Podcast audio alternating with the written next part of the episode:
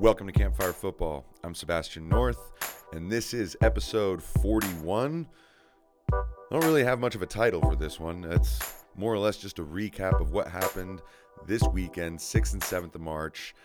And there was a lot going on. I actually personally had a huge weekend of coaching myself. Uh, my two girls' teams, U14 and U15 teams, played. One of them in a uh, qualifying game for a President's Cup tournament, uh, which we lost. Uh, sort of rough, uh, rough game. We had to suffer defensively a lot, and it's interesting because I was able to talk to them a little bit about how much I saw Fulham suffer against Liverpool, and I'll talk about that in a little bit. But it was just interesting to have to watch a team where you go, look, the opponent's better. They're better than us. We just have to fight, scrap, be gritty, tackle, and defend. And so it was a good lesson for them. Uh, I should have been putting on sunscreen before this game at uh, 10:30 in the morning because after that I had to hightail it to uh, across town to see my other girls' team play in a semifinal, and they were utterly, completely, and totally dominant. It was the opposite of the first game. This team, we were so much better than, and we just could not score. They had two, three chances in the whole game, scored on two of them. We ended up getting one late, lost 2 1. But my goodness, what a lesson it's gonna it's gonna be for them to understand when you're on top, when you're the better team, you just you just have to find ways to win the game and score goals. And then for me as a coach, this is something I, I kind of want to just share is that it hurts to watch your team completely dominate and then lose. There's something so embarrassing about it for you as a coach. You feel like everything that didn't quite work is on you. That your players didn't create good enough chances and didn't finish because you have not done good enough a job of coaching them through it. And so I had to go through that a little bit last night uh, with a very red red face. Uh, uh, I'm sore because I didn't put sunscreen on, and I, I, I always learn my lesson the hard way on this one. but these games that I coached this weekend, they really really mirrored some of the things we saw in this weekend, and and made me think a lot about how teams develop these kinds of winning mentalities and how they go on a run using momentum, how when they're in control of a game, they keep control of the game, right? We see Man City so frequently dominate, dominate, dominate from beginning to end. But those moments where they score really are so crucial. You never know when the goal is going to come. You can be dominating for 90 minutes, and for some reason, the, the goal just doesn't appear. And the other team, smash and grab style, just come in and snag one off of a chance we see this a lot. And I experienced it in a very harsh way this weekend, but also saw it in a big way in the pro stage. So, moving on to some of the games, some of the storylines. First of all, you know what? Give me a moment. I got I got to give a little bit of uh I got to give some credit where it's due here.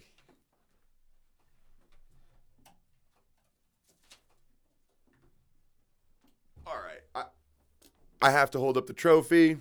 I know this is a classic MLS ball, but congratulations to Rangers FC for winning the Scottish Premiership. Well done, guys. Congratulations to Steven Gerrard. They are still unbeaten. They could yet still go invincible, which would be really, really interesting, really impressive. They're still in the Europa League, and they look like a really good quality side able to win it. But more than anything, this is a congratulations to the Scottish Premiership for having you know, a decade worth of Celtic alone, and not just Celtic beating Rangers to the title, you know, on a on a close basis or on the final day. Every single one of Celtic's wins over the past decade have been too easy. Rangers wasn't even in the league for half of them because they were relegated all the way down to the bottom tier of Scottish football and had to get themselves back up. So now we finally have a Scottish Premiership where every single season from day one you have no idea which of the two is really going to be the strongest. And that's going to just make it more interesting. And hopefully, there's a little investment that goes into the Scottish game so that Motherwell, Hibs, Hearts, some of these other clubs actually are able to start building a little bit more. Maybe go on Europa League runs, things like that, and, the Scottish Premiership can get stronger again. That's what I'm hoping because when I was growing up, Rangers and Celtic were these institutions, right? Like, even though they dominated their league, they would go into Europe and really ruffle people up. And, you know, hopefully we can get back to that stage.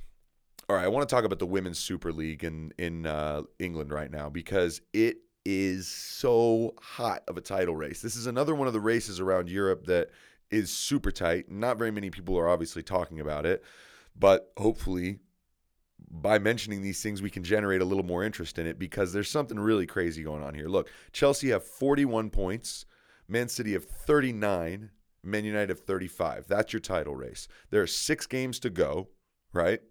So it, anything's possible. Man United, I think, really, really are on the outskirts. Their next match is actually against Arsenal. And if they don't win that one, I think they are out of the race. Reason why Chelsea and Man City are very unlikely to drop points at any point for the next few games. But the key is the big blockbuster match of the Women's Super League. I, I, if you are interested at all, even if you're you know curious and you maybe not watched a game, this is the one. April 25th, Chelsea against City. It's going to be City are going to be the home team, and provided both squads come with their full fit lineups, this could really, really be a, a quite incredible finish to the season. The, the, truth is, Chelsea and Man City have been so dominant throughout the league that it, it, it's been.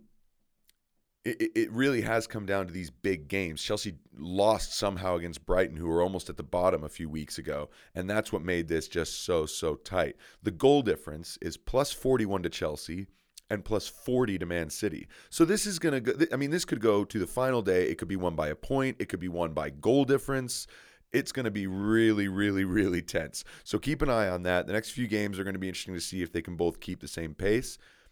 And then they play each other on uh, April 25th. So keep an eye on that. Again, Ata Football is the place to, to go and look. I'm sure this game will be televised uh, pretty openly on most of the regular channels, but Ata Football is where you want to go if you want to be able to get – just more access to the women's game. All right, a game that I only was able to actually see the first half of live is Der Klassiker. Bayern Munich, Borussia Dortmund, superstar superstar striker time basically. You had Erling Haaland get two goals in 9 minutes and then Bayern basically just took over. Uh, I, I, it was very clear after about 15 minutes when Bayern settled themselves in the game they had no concerns as to whether or not they could score two or three or four. The question was, could Dortmund continue to hurt them? And is that two goal and nine minute lead just enough of a head start to outlast whatever Bayern can bring? Trouble is, no. Erling Haaland comes off in the 63rd minute from some kind of minor injury, I guess. And Dortmund just didn't really have much to offer after that. And Bayern, well, when you've got Robert Lewandowski who can bag a hat trick the way he did, it's it's really really difficult. Um, so that title race is, yeah, I, I, still really truly believe Bayern Munich are going to outlast everybody. The reason why is they may drop a point or two against teams, you know, in the mid table or somewhere below them, someone who's not really on their radar. But when it comes to games that genuinely matter, they always bring it. They always bring the right mentality. They always bring the right quality, and I just don't really see how RB Leipzig are really going to go and and win this, but they, they, they will have a showdown later. Uh, I think that's uh, in mid to late April. So we'll see what happens. Uh, RB Leipzig do have Liverpool in midweek. This is a huge thing for them. So if they stay in the Champions League, you can only assume the Bundesliga is going to become a little bit more of a distraction. Both competitions might clash with each other potentially. Uh, but we'll see what happens with Liverpool in midweek uh, for RB Leipzig. Moving on to La Liga. Atletico Madrid are caving in. It's it's a boat with holes all over it, and the only one with duct tape seems to be Luis Suarez, who scored a spectacular goal. I mean, the, the goal was very good. Build up from the back, quick, quick burst through the midfield from Llorente, and he plays in Suarez, who does the kind of thing that Suarez does, pulls out a very creative, unique type of finish outside of the boot in a moment that doesn't necessarily require that skill. But he's good enough to go ahead and just yank that one out of the bag today and do it. And it really did look like Atleti were on the right path. And then, really interesting, they started to just completely pull back in the second half. And I think Federico Valverde coming in and adding some dynamism to that Real Madrid midfield instead of just age and class and passing range that they have, ability to control the game, having Federico Valverde in there really changed things. And then Atletico started to sit back, return to their, their, their old ways, the Simeone way, and concede a late goal. The problem for them is Real Madrid are going to keep trudging along. They're going to get results where they can. Benzema's back. Sergio Ramos will eventually be back. But the real problem, I think, for Atletico is Barcelona. I think in the last few weeks, I look at Barcelona, and if Messi's going to be around, which he mostly stays fit, he rarely gets injured, he now is playing with a sense of happiness. At least he looks to be enjoying himself. I'm not saying this means he's staying at the club, but he is dominating games with a smile on his face. The two assists he had, I mean, the ball to Jordi Alba was ridiculous. It's just absolutely ridiculous. And then a nice little layoff for the for the second goal.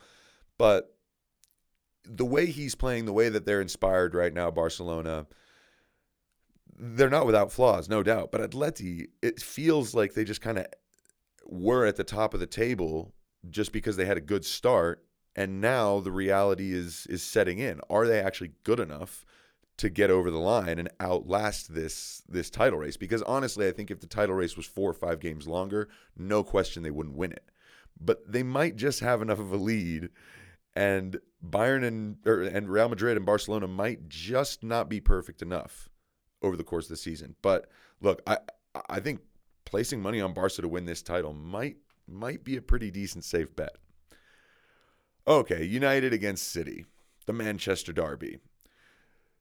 I think it kind of had to happen this way for Man City that if they were going to if they were going to get knocked out or sorry, if their run, there's this long, long, amazing winning run was going to end, feels like Man United are the best team to go and ruin the party. It, it, that tends to be how it works. Derbies or big, big clashes, a lot of the time, are where these streaks come to a close. Luke Shaw looked like Roberto Carlos, pretty incredible. But yeah, it was interesting. Uh, Man United did did the right thing. They they came at City in the first ten minutes, roughed them up a little bit, got a goal, and then you know, I, they just played without any fear. And I think that if you're going to get results against City, you just kind of have to take that approach and hope it pans out. It, they're such a good side. They easily could have scored a couple goals. Raheem Sterling missed an unbelievably good chance. So, look, I don't think City are in any kind of turning point where their season's going to start going off the rails, but they do need to refocus themselves because the Champions League really is their main target. All they have to do is beat Spurs uh, in the League Cup, that title will be in the bank. I don't no way anyone's really catching them in the Premier League. I don't think. And so the Champions League is that last bit for them. The FA Cup they'll be in and around it, but they need to keep keep winning games. This one doesn't really matter that much, but the ones that do, if teams decide to come at them, they have to be able to handle that. And so we'll see. We'll see how Man City deal with it. Okay, Spurs Palace there's a hashtag that uh, we got to keep rolling. I've seen it in a couple places. I'm all about it. I think Spurs fans are. It's going to make them giddy. It is hashtag Harith Kale, because when that happens, the two goals, two assists. When they are doing this, I mean, the goals were awesome. It was so much fun to watch the the, the highlight reel because I didn't get to see this game live, but my goodness, Spurs looked a ton of fun to watch realizing that, that the first half was uh, an absolute bore and that they conceded a goal right before halftime, Mourinho did say that that was good, a good catalyst for them for the second half. So Kane's goals, both of them, the first one in particular, terrific. But yeah, hashtag Harith Kale. I would love to see this keep going for the rest of the season because Spurs are a team that they're more fun to watch when they're good, to be honest. It's more fun when they're competing. So, yeah, well done, Mourinho, for uh, getting Gareth Bale fit. I hope that that narrative is uh, starting to is going to work. I'm sure Spurs are tepidly getting excited, but this is going in the right direction for them. So before I get to the final topic, I just wanted to mention there's a couple games going on today. As I record this, it's uh, 8:30 in the morning, Mountain Standard Time in the United States and Colorado. Chelsea Everton uh, starts in about two and a half hours. Inter Atalanta is the midday game. And then I'll also report on what happens between West Ham and Leeds. If there's really much of note, there very well might be. But Inter Atalanta is a huge game for this title race. Juve are, are still winning games. They're still a team with all the experience. If they need to go on a 5 6 game winning run, they very easily could do that. For Inter Milan, this is the kind of game they need to keep inching towards the title. For Atalanta, if they're going to stay in the title race, they need to win this. And if they're going to really solidify Champions League football, they need to win this. And both of these teams are exciting to watch. So that game's going to be incredible. Chelsea Everton, I think this is going to be a really interesting test because take a look at the managers. You've got Tuchel, who's on a great roll at Chelsea right now. And then you've got King Carlo Ancelotti on the other side. And I I gotta say, it's gonna. It, I think there's gonna be. It's gonna be tense, but there's gonna be good football. I think this is gonna be a really interesting game to watch. Okay, the final topic. It has to be Liverpool. I want to first go ahead and mention Fulham because I want to start with the winners on this one. Fulham won a game by suffering like crazy, defending in. I mean, at the end of the game, I think it was a back seven with a midfield three of Mitrovic, Loftus Cheek, and I think Lookman, and that was and that was it. Um, and then the, the rest of the defense was just one line of seven across the back. Uh, Andersen and Tosin Adarabioyo were exceptional, and behind them, Alfonso Areola, the save, the double save he had from the Diogo Jota volley, first to palm it up into the air and actually make the save, but then to get up from the ground and palm it away again. Th- that was really excellent goalkeeping and, and probably a hugely inspiring moment for Fulham where it's like, oh God, our goalkeeper just did something kind of, you know, gravity defying at this point. This was the guy acted like a cat here. So we got we got to do this. And I mean, the thing about Fulham is that you could see them just get more and more comfortable with what they were doing defensively and knew that you know, if they had to play another 20 minutes, yeah, they'd probably concede a goal. But that they knew that that 94th minute, when that arrived, done. And they lasted it. And I got to say, Scott Parker, give him huge credit. By the way, dude looked fly. I love that that gray three piece he had. It was really slick. I mean, I'm really liking Scott Parker. He he was a great player. I, I loved loved him at Chelsea. He just didn't quite fit into the more glamorous style of play that they started to have after Mourinho left. But he's been excellent at Fulham. I love the way he does handles interviews and just his demeanor on the sideline and the way he makes decisions in matches to help his team. Really, really, you got to give him a ton of credit. I hope strongly that Fulham stay up because they've they've shown absolutely that they deserve it the way that they've changed their approach survived in games. Their, their their current run is unbelievable, and they've gone and beaten the champions and handed them their sixth straight home defeat. So let's talk about six, baby. Let's talk about six, baby. Let's talk about you and me. Let's talk about all the good things and the bad things that may be. Let's talk about six. Yeah, this is making the rounds right now. Uh, obviously, it's kind of like when Chelsea put the giant number three on their kits at the end of last season, and all of a sudden every game was either they conceded three goals or scored three goals. Um, six seems to be the magic number for Liverpool right now in a magic tragic way. I don't really know, but it really is astonishing. I mean, I, I've watched m- many of their games on this run, and uh, you know, since last season, been watching them and I think last season, the way that they won the title was weird, first of all. We have to take into account that the season that they pushed City to the limit and lost the title by a point, that was when they were so much more rampant. They scored way more goals. They were putting teams away in the first half. And then last season, when they went on that uh, unbelievable run and won the title basically by Christmas, there were a lot of games that were tight. They were winning late. They were, you know, drawing game in the 80th minute that they'd been behind and then winning it. Uh, th- there were some cracks that I felt were sort of there, where it was like, if you guys don't just maul a team and they stick around, you know, that air of invincibility that you have might start to fade. You look at this Fulham game, there was a chance. Sadio Mane, I think it was an unbelievable pass from Robertson, or sorry, from uh, Alexander Arnold. Sadio Mane, eight yards out, just misses the ball. I mean, if that goes in, this is a different, different game. Very different because Liverpool just can't score at the moment. So, look, I just want to go through five points that I think are key to this whole entire collapse and also why I don't really think it's that big of a deal. First of all, a lot's being said about Klopp just getting things wrong, not really doing anything to make changes where he needs to. Okay. I think it's difficult to know how to fix this because we don't know what's going on on the inside, what he sees in training every day. But here are the big five things. Number one, injuries, key players at key moments, and leaders right? We know what happens when Virgil van Dijk gets injured. That's terrible. And then you've got his backups. Thiago also got injured in that Ever- Everton derby, so he didn't really get to hit the ground running. I mean, that that does really mess things up. So as far as injuries go, they've had it happen in all the wrong ways at all the wrong times to all the wrong people. Okay, that's the start. Then the air of invincibility that I mentioned. Once that goes away and people don't show up at Anfield going, "Oh my God, this is going to be hell. But if they go, you know, if we follow our game plan, we've got a shot. That that psychological difference is huge. And right now we're seeing that where teams go in and they're like, we've got a chance. And it started with West Brom. And so now it's continued. And unfortunately for Liverpool, it's not like they're being outplayed in all these games. They just can't score.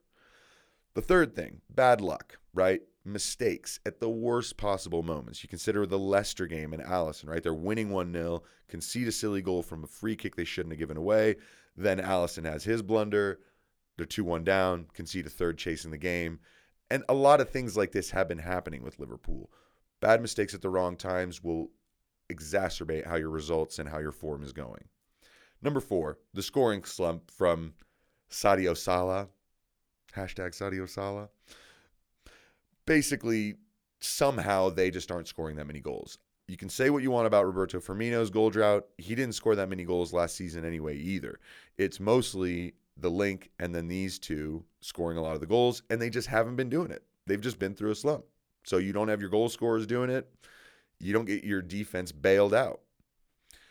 The final thing is the fixture congestion. And I, I, think this is the main point that everyone has to understand. There's a lot of people talking about Klopp has not made any changes. Klopp is not altering the system. Why don't you just play Henderson in midfield and just go with a back three instead of a back four and move? I, everyone's coming up with reasons for this. And Uh, you're not wrong to say that they probably should be working on some kind of other tactical formation. But here's the problem they play every three days, four days Everything that they do, every coach has said this it's rest, recovery, get your feet going again, and play. They don't have the time to completely revolutionize the way they play. At least that is the probably the view from Klopp. He probably sees it as an enormous risk to be like, we're changing the tactics. We're going to change the way we play. I know that may seem somewhat easy from the outset, but look, bringing it back to what I started with as a coach, I experienced this this weekend. The team that played in the tournament, that got to the semifinals and lost, in their first game, they lost 4 0. Why? Because, well, didn't play great. It was the first game. But also, I decided to be clever. I decided instead of playing our 4 3 3 like we normally do and we have the personnel for and we're good at, I want to try 4 4 2 diamond to try and plug up the midfield and release our forwards, you know, a little bit quicker The team wasn't well set. We allowed gaps all over the place, and we're beaten 4 0 by a team that we should have beaten 4 0. And so you realize how big of a risk it is to sometimes just change little things because players, they operate, you know, the way under the way you've trained and how you've built your whole style of playing system. So I just think that that's an important thing to remember. We'll, we'll see what happens. I would be shocked if Liverpool's run continues on to seven, but who knows? Maybe there's a song for that from Klopp. All right, everybody. Uh, keep keep an eye on these games going on today. Uh, I'll be checking back very soon for all of this. And for any of you who are interested in goalkeepers, most recent episode that I posted yesterday, episode 40, is the goalkeeper episode. Talked to my friends Ben uh, Sipkoff and Jesse Suarez Castro. We talked about the goalkeeping position, the evolution of it, training, and the coaching side of goalkeeping, really, how it works and how you got to treat these guys. All right, everybody, thanks so much for stopping in. This is Campfire Football. Happy Monday. Have a great week.